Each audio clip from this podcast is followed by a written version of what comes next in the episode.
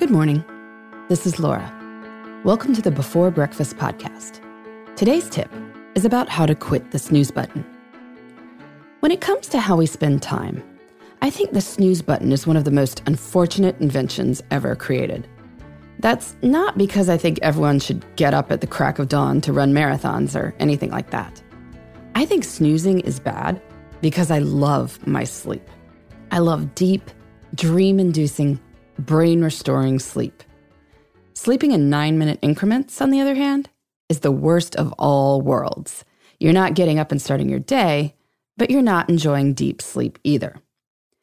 That said, like many evil things, the snooze button is very tempting. I'm not a big snoozer myself, partly because I have a lot of young children. They don't come with snooze buttons. But I've studied thousands of time logs over the years, and I know a lot of people hit snooze out of habit. It's not uncommon to spend half an hour or more each weekday morning in this half-asleep state. That's too bad, because hitting snooze repeatedly amounts to starting each day with an argument that you're going to lose.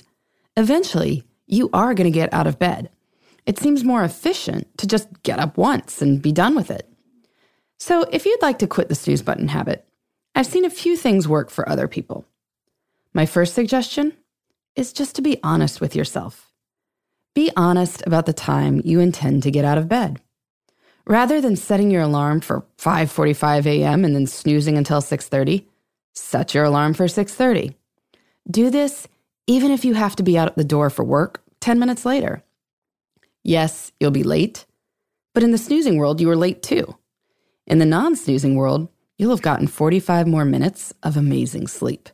Ideally, that will make you well-rested enough to solve whatever problems your tardiness caused. Second, don't rely on willpower. Change your environment instead. Try getting an old-fashioned alarm clock that has to be physically reset. Or, even if you plan to use your phone, put it on the other side of your bedroom. By the time you're out of bed, getting back in seems more consequential than just rolling over.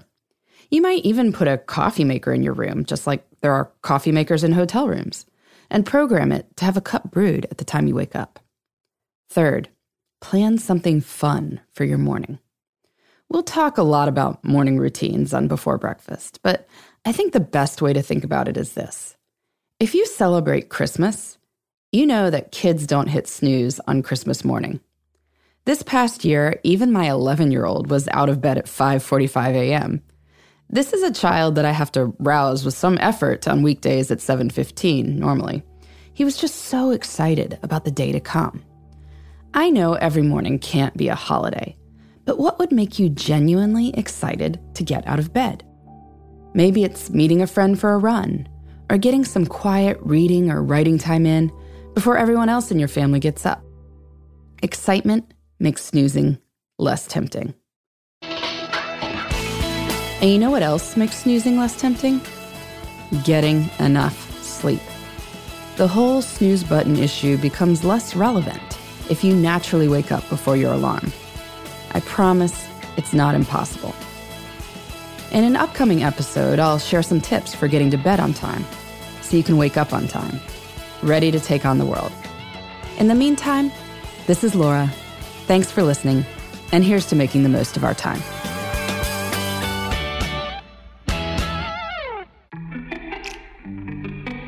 Hey everybody, got a tip or a question?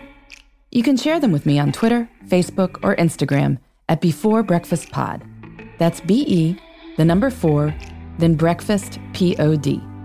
You can also email me at beforebreakfastpodcast at iheartmedia dot com. For the email, just spell those words out.